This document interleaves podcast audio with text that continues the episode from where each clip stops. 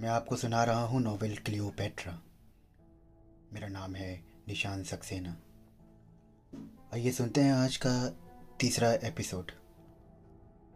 सैनिकों की खोज जारी थी। आतों ने मौका पाकर मुझे ले जाकर तहखाने में छुपा दिया। सैनिकों ने उसके सर पर तलवार रखकर पूछा, कहाँ है वो लड़का जिसे तुमने पाला है? जल्दी बताओ, वरना तुम्हारा सर उड़ा दिया जाएगा। आ तो सर से पैर तक काँप गई। वो समझ नहीं पा रही थी कि खूने दरिंदे उसे जीवित छोड़ेंगे या नहीं। उन्हें इस बात का पता चल चुका था कि वो लड़का यूनानी राजा की मौत का कारण बनेगा। भला अपनी मौत से बचाव का रास्ता कौन नहीं खोजता। उसके सर पर तलवार रखे सैनिकों ने फिर चिल्लाकर पूछा, वो बुढ़िया बता वो बच्चा कहाँ है, जिसे तूने पाला है? नहीं तो याद रख हम तेरा सर काट कर फेंक देंगे और तेरी लाश घसीटते हुए राजा के पास ले जाएँगे। आतों के सामने अब दो ही बात थी। या तो खुद को स्वीकार कर लेना या फिर मुझे उनके हवाले कर देना। वो मौत से ना डरती थी, मगर उसके सामने समस्या थी अपने होने वाले मिस्र के शहंशाह को बचाना। उसने मन ही मन सोचा क्या वो मिस्र के आमन महंत को बचा पाएगी। उसकी रक्षा करना उसका प्रथम कर्तव्य था। उसने कहा कि आप लोग बैठे मैं शरबत बना कर लाती हूँ। ये बात सुनकर उसने मुझे कुछ देर के लिए टालने के लिए कही थी। सैनिकों के सरदार ने अकड़ कर बोला, मुझे बच्चा चाहिए, बच्चा। क्यों अपनी जान गंवाने पर तुली हुई है? आतो ने कहा, नहीं, मैं मरना नहीं चाहती, मैं उसे लेकर आती हूँ। सैनिकों ने उसे जाने दिया। वो अंदर गई और अपने नाती को देखा जो मेरी ही उम्र का था। आतो ने मुझे बचाने का रास्ता खोज लिया था। उसने निर्णय ले लिया था कि मुझे बचाने का एकमात्र यही उपाय है कि अपने नाती को मुझ पर कुर्बान कर दे। फिर जो कुछ सोच के, सोचने के इरादे से उसने शरबत बनाया, वो उनके सामने आ गई। शरबत के गिलासों को देखकर सैनिकों का सरदार क्रोध से पागल हो गया। उसने उन गिलासों को उलट देते हुए चीख कर कहा, ओ बुढ़िया, तू पागल हो गई है। हम अधिक देर तक इंतज़ार नहीं कर सकते। अगर हमें इस बात का लिहाज ना होता कि ये खबर तेरे ही परिवार के सदस्य ने हमें दी है तो अब तक हम तेरा सर कलम कर चुके होते। मुझे जल्दी से उस बच्चे तक को दिखा दे, जिसके लिए भविष्यवाणी की गई है, कि वो बड़ा होकर मिस्र का राजा बनेगा। आतो ने सर झुकाते हुए कहा अच्छा मालिक, मैं अभी उसे लेकर आती हूँ। आ तो इस बात से और भी क्षुब्ध हो गई कि वो अपनी गलती के कारण उसके घर पे भी मुसीबत का पहाड़ टूटा है। वो खुद ही इस घर का भेदी बन गई है। इस विचार के साथ ही उसने जो इरादा बनाया, वो उसे साकार रूप देने का निर्णय ले लिया उसने। उसके दामाद ने सैनिकों को ये बात जाकर बता दी थी।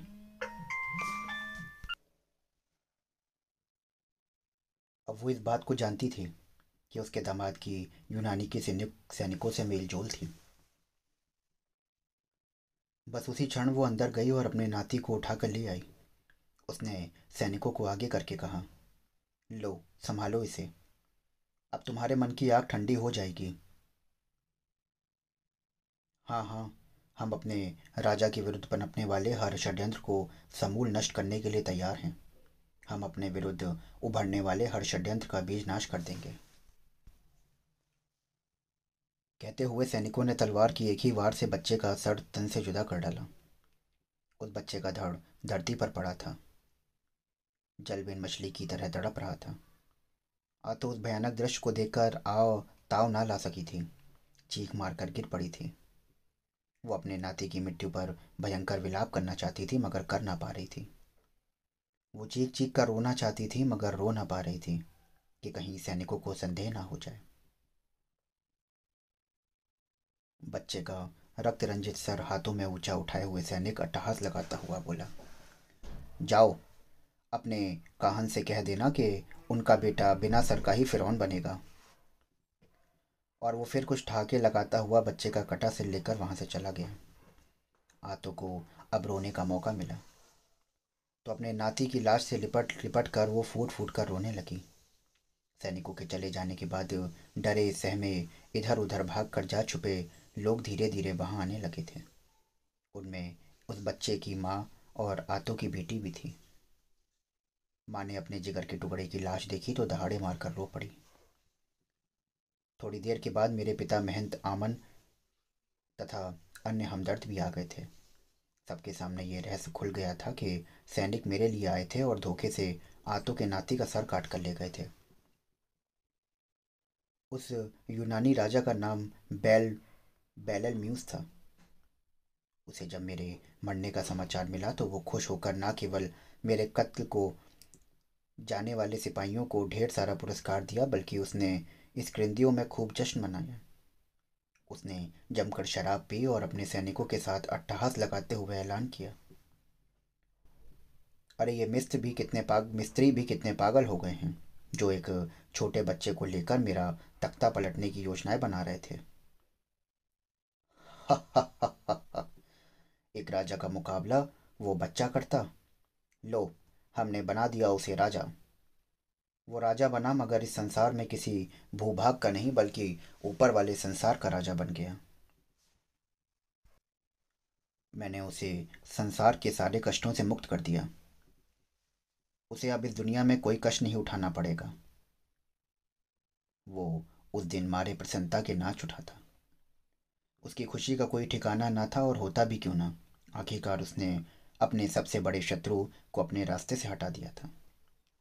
धीरे धीरे दिन गुजरते गए और दिन मास में बदले। महावर्ष के रूप में बदलने लगे। मुझमें सिंह जैसा बल आ चुका था। और अपने इस बल का मैं शेर के शिकार पर आजमा कर देखना चाहता था। मगर मेरे पिता कहान मुझे शेर के शिकार की आज्ञा न देते थे। जब कभी मैं जिद करके कहता तो मुझे शेर के शिकार के लिए जाने दिया जाए तो उनका उत्तर एक ही होता। बेटे, तुम शेर का शिकार करने मात्र के लिए नहीं जन्मे हो। तुम्हारा जन्म इससे भी बढ़ चढ़कर काम करने के लिए हुआ है। मैं मचल कर कहता, पिताजी तो आप ये बता दीजिए कि मेरा जन्म किस काम के लिए हुआ है ताकि मैं उस काम को करके दिखाऊँ। अभी समय नहीं आया है बेटे, मगर आते ही तुम्हें समय को मैं देख रहा हूँ। वो समय तुम्हारे बेहद निकट है। और जब वो समय आएगा तो मैं तुम्हें बता दूँगा। पिता के मुँह से ये शब्द सुनकर मैं और भी अधिक जिज्ञासा में भर उठता। मैं उस काम को करने के लिए तड़प उठता, जिसके लिए मैं पैदा हुआ था। या फिर शेर के शिकार करने की तीव्र भावना मेरे मन में मचलने लगती। मेरी उम्र के बच्चों को उनके माँ बाप खुश होकर जंगल में शिकार करने के लिए भेजा करते थे। बच्चा कोई बड़ा जानवर शिकार करके लाता तो वो उसकी नुमाइश करते थे। युवकों के वीरता और कौशल की खास पहचान उनके शिकार से ही की जाती थी। जब भी कोई युवक शेर का शिकार करके लाता तो धूम मच जाती।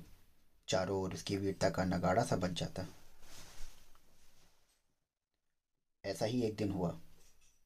मेरे साथ खेलने वाला एक युवक शेर का शिकार करके लाया और शेर को अपने कंधों पर उठाकर लोगों से कहने लगा, देखो देखो, आज मैंने शेर का शिकार किया है।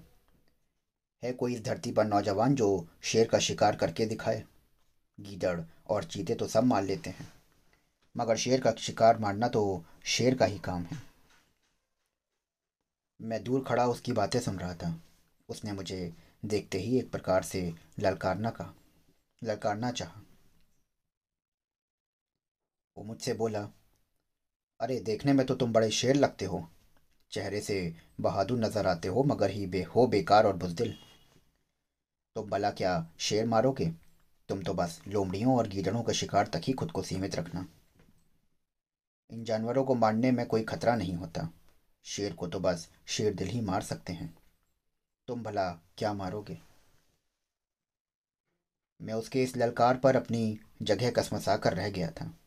मेरे खून में इतनी जोरों से उछाल मारा था कि जी में आया कि बढ़कर उसके चेहरे पर घूसा जड़कर उसे धराशायी कर दूँ।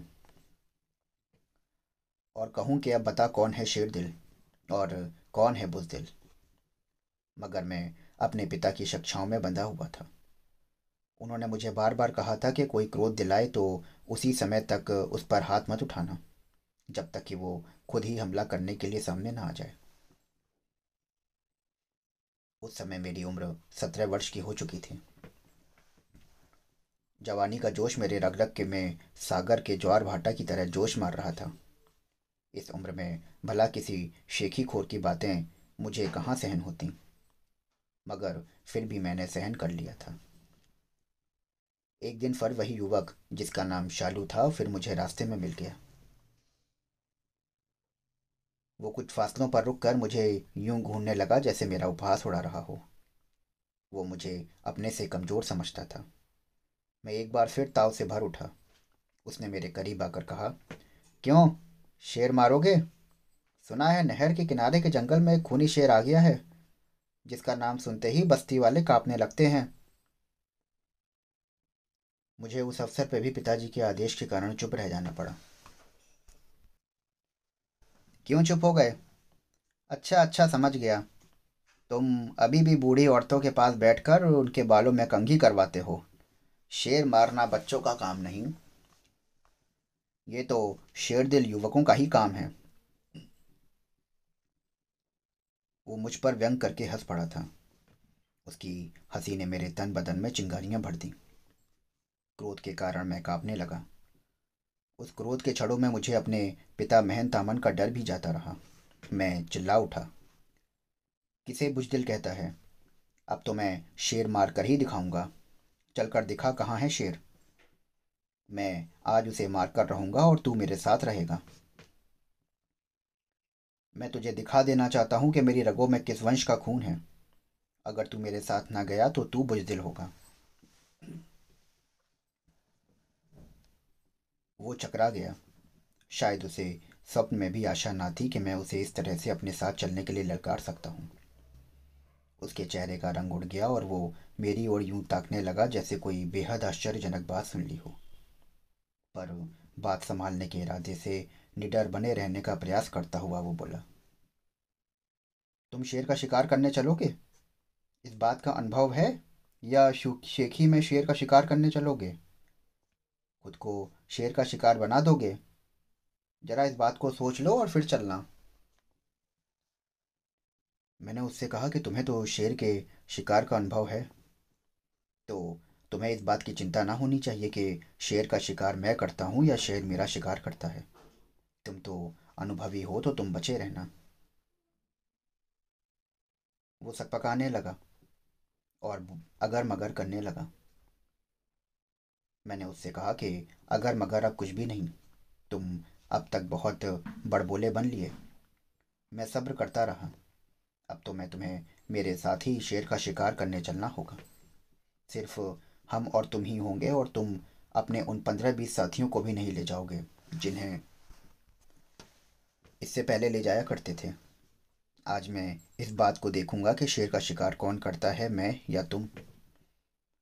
क्योंकि हमारी गर्मा गर्म बातचीत को सुनकर वहाँ पर खड़ा, खड़े कई लोग एकत्र हो चुके थे, इसलिए शालू का मैदान छोड़कर भागना असंभव हो गया था।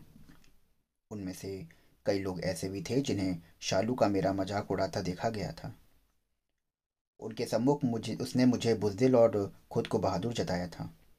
अब इस बात को साबित करने की घड़ी आ गई थी कि बुजदिल कौन और बहादुर कौन। वो कुछ घबराया घबराया सा लग रहा था। मगर वो बात हार चुका था। कदम पीछे सरकाने की हालत में किसी को मुँह दिखाने लायक ना रहता। लोग उसका जी भरकर मज़ाक उड़ाते और मुझे उसकी घबराहट में आनंद मिल रहा था। मुझे इस बात की खुशी हो रही थी कि मैंने उसे घेर लिया था। अब वो मेरे दांव से बचकर निकलने वाला ना था। उसने कहा, ठीक है फिर भी उसने बचाव के लिए अंतिम रास्ता चुना। लोगों को संबोधित करता हुआ बोला कि, आप लोग सुन रहे हैं? इस बात के आप गवाह हैं कि ये खुद शेर का शिकार करने अकेला मेरे साथ जा रहा है। अगर शेर इसका शिकार करता है तो इसका जिम्मेदार ये खुद होगा।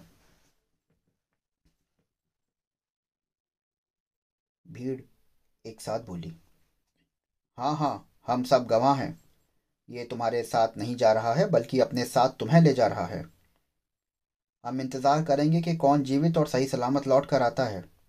जो लौट कर शेर को मार कर वापस आएगा, हम उसे ही बहादुर मान लेंगे। अब तो शालू पूरी तरह से मजबूर हो गया। उसने कदम पीछे लौटाने का अंतिम हथियार भी बेकार साबित हुआ। फिर वो अपने घर गया और अपना तीन कमान, शिकारी चाकू और लंबा नेजा ले आया। उस नेजे का फल दूर से ही चमक रहा था। उसने लोगों के सामने आकर मुझे, मुझ पर उपेक्षापूर्ण दृष्टि डालते हुए कहा, अरे, अभी तक यहीं खड़े हो? अपने हथियार लेकर नहीं आए हो? क्या इरादा त्याग दिया है? नहीं, बिल्कुल नहीं।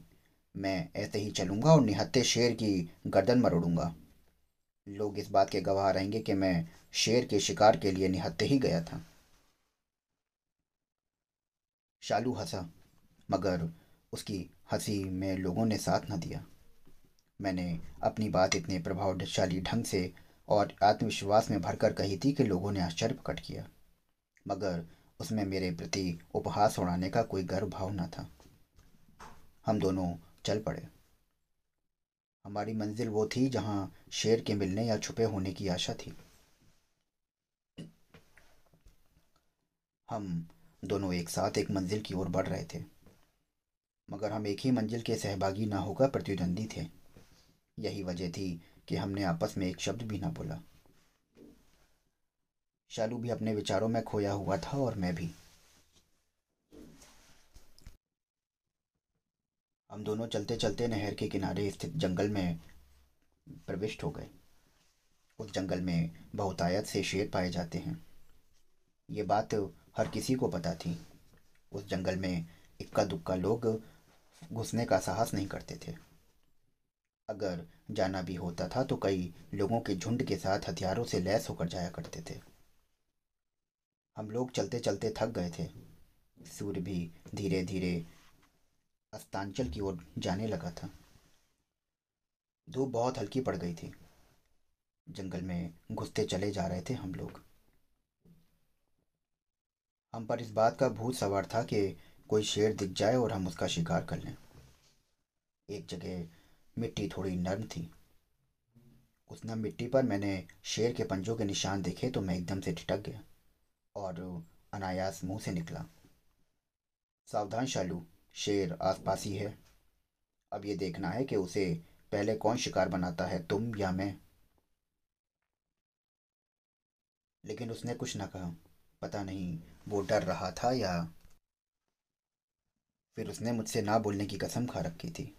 मैंने ऊपर से बोलने या कुछ कहने की प्रतीक्षा ना की। खुद उस दिशा में, जंगल में घुसता चला गया, जिधर शेर के पंजे के निशान थे। अचानक शालू के मुँह से भी बोल निकला, नहीं नहीं, तुम अब आगे ना बढ़ो। मेरे ख्याल से वो अत्यंत भयानक किस्म का शेर है। तुम पर हमला कर देगा और एक ही झपटे में तुम्हारे जिस्म के चीथड़े उड़ा देगा। बस रुक जाओ। मैं तीर चलाकर देखता हूँ, मुझे पता है कि उसका शिकार कैसे किया जाता है। और उसने कमान पर तीर चढ़ाकर तीर चला दिया। इसे ही शायद तुक्का कहा जाता है। उसने हवा में तीर चलाया था, जिसका कोई अर्थ ना होना चाहिए था, मगर चलाने के साथ ही करीब से उस स्थान पे भयानक सिंह निकल आया। ये गर्जना इतनी भयंकर थी कि हमारे कानों के पर्दे फाड़ देने वाली हो। शैलू का पूरा जिस्म थरथरा उठा था। अभी हम कुछ ना सोच भी ना पाए थे कि झाड़ियों में तेज खड़खड़ाहट हुई और सिंह छलांग मारता हुआ हमारे सामने आ गया। सिंह गर्जना से ही उसके गुस्से का पता चल रहा था। जैसे ही हमारे सामने आया, उसकी आँखों से उबलते शोले उसके क्रोध का पता दे रहे थे। वो कुद होता भी क्यों ना? शेर जितना कुद हो सकता है, उतना ही वो सचमुच चोट खाया हुआ होता है। उसकी पीठ पर शालू का छोड़ा हुआ तीर था। यही कारण था कि वो पूरी तरह से प्रतिशोधी और हिंसक हो रहा था। दृश्य रगों में खून जमा देने वाला था। साक्षात मौत के रूप में सिंह हमारे सामने आ गया और हमारे पाँव के नीचे की ज़मीन खिसक गई थी। किसी बात को कहना एक बात होती है। मौका पड़ने पर अमल करना दूसरी बात होती है। मुझमें चाहे कितना साहस कूट कूट कर भरा था, मगर सिंह से साक्षात मुलाकात होने की कल्पना मात्र से ही मेरी कभी छूट गई थी। और शालू, उसके तो हवास ही खराब हो गए थे। मैंने चीख कर कहा था। शालू, कमान पर दूसरा तीर चढ़ाकर फेंको। इसे खत्म कर दो या अपना नेजा मेरी ओर फेंको। अभी तो मौका है, कुछ करो, वरना ये हम लोगों को मार के ख़त्म कर देगा। शेर जितनी तेज़ी से छलांग मारकर झाड़ियों से बाहर आया था, उतनी ही तेज़ी से आगे ना बढ़ पाया था। वरना वो उस समय तक हम दोनों पर आक्रमण कर चुका होता। उसके सामने पड़ने वाली कटीली झाड़ियों ने उसके और हमारे बीच अवरोध पैदा कर दिया था। जिसकी वजह से मुझे इस बात का अवसर मिल गया था कि मैं शालू को सचेत कर सकूँ, अन्यथा ऐसे अवसर पर किसी को सचेत करने का अवसर रहता ही कहाँ है। पर शालू पर मेरी बातों का कोई असर न था। वो तो बस थर थर काँपने लगा। उसकी सिटी पिट्टी गुम हो गई और यहाँ तक कि उसका हाथ कांपा और तीर कमान छूटकर नीचे आ गिरा। शेर कटीली झाड़ियों से निकल आया था। उसने एक लंबी छलांग ली। शालू किसी तरह अपनी जगह से हिला और भागकर मेरे पीछे आ छुपता हुआ चीखा, बचाओ बचाओ! मगर उसकी इस चीख से शेर भागने वाला तो ना था। उसने दहाड़ मारते हुए हम दोनों पर छलांग मारी। ये शेर की छलांग नहीं, हम दोनों की मौत थी। उसके पंजे से बचना कठिन ही नहीं, असंभव था। मैं समझ चुका था कि मेरा अंत निकट आ चुका है। शेर की छलांग गलत साबित हुई।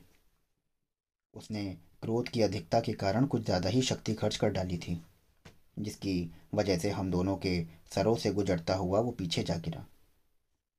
अब शालू ठीक शेर के सामने था। वो बुरी तरह कांपने लगा।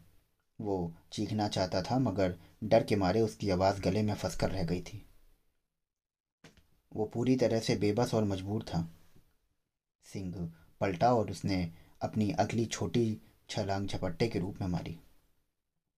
उसका पंजा शालू के सर पर पड़ा और सर किसी अंडे की तरह फट पड़ा। उसका भेजा बाहर आ गया और वो कोई भी चीख मारे बगैर ही ढेर हो गया। अब मेरी बारी थी। अब मैं शेर के सामने था और शेर मुझसे नज़रें मिलाते ही गुर्राया। मेरे जीवन और मृत्यु के बीच एक पल ही फासला रह गया था। मौत। ये विचार मेरे मस्तिष्क में बिजली की तरह चमका। मैंने सोचा, जब मौत आ ही गई है तो उससे मुकाबला करके ही क्यों ना मरा जाए? अपने बचाव में कोई प्रयास क्यों ना कर लिया जाए और बस यही सोचकर मैंने उस जगह खड़े खड़े उछाल मारी। जहाँ शालू का नेजा पड़ा हुआ था। ये वो स्थान था जहाँ से शालू भाग कर मेरे पीछे आ छुपा था। तीर कमान के साथ ही उसके हाथों में वो नेजा भी काँप कर गिर गया था। मैं कितनी फुर्ती से उस स्थान पर पहुँचा और कितनी तेज़ी से मैंने नेजा उठा लिया, मेरे दोनों हाथों में नेजे ने मजबूती से थाम लिया था। मुझे इस बात की सहज कल्पना भी ना था कि मेरी असीम शक्ति को वो सह पाएगा। उसने अचानक से मेरे मुँह पर झपट्टा मारा और मैंने बड़ी तेज़ी से उस नेजे से वार कर दिया।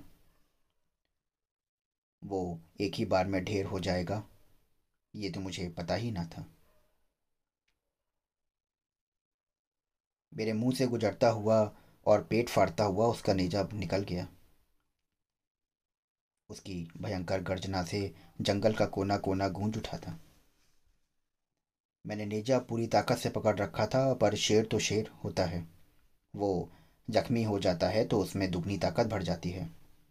उसने इस अवस्था में भी मुझ पर झपट्टा मार दिया और वो अपने सशक्त पंजे के वार से मेरी खोपड़ी को भी तरबूज की तरह फाड़ कर बिखेर देना चाहता था। मगर मैंने उसके पंजे के वार को एक और झुकाई देते हुए खुद को बचाया। परिणाम स्वरूप उसका पंजा मेरे सर पर पड़ने की बजाय मेरे सीने पर पड़ा। मगर उस समय उसकी शक्ति इतनी कमज़ोर हो गई थी कि उस वार से मेरे सीने पर कोई घाव ना आया। मैं इसे अपना भाग्य समझता हूँ। उसके मुँह में, मेरे नेजे ने जो शक्ति कमज़ोर कर दी थी, उस हमले के बाद वो खुद से ही तड़पता और गर्जना करता हुआ नीचे गिर पड़ा। थोड़ी देर तक वो तड़पता रहा, गर्जना करता रहा। फिर ठंडा होकर धरती पर लेट गया। अब वो अंतिम साँसें ले रहा था। मरते समय उसे कितना कष्ट हो रहा था, मैंने इसे प्रत्यक्ष देखा। कुछ फासले पर शालू का विभत्स शरीर पड़ा था। जो शेर को मारने की डींगे मारकर सबके सामने मेरा मज़ाक उड़ाया करता था, उसका खून उबल उबल कर नम मिट्टी के साथ मिलकर मटियाला हो गया था। तो दोस्तों ये था क्लियोपेट्रा का एपिसोड नंबर थ्री। अगर आप ये पूरा नावल सुनना चाहते हैं तो हमारे साथ जुड़े रहें। हमसे जुड़ने के लिए आप हमारे चैनल को फॉलो कर लीजिए, सब्सक्राइब कर लीजिए। कल फिर मिलता हूँ आपसे एक नए एपिसोड के साथ में। तब तक के लिए शुक्रिया।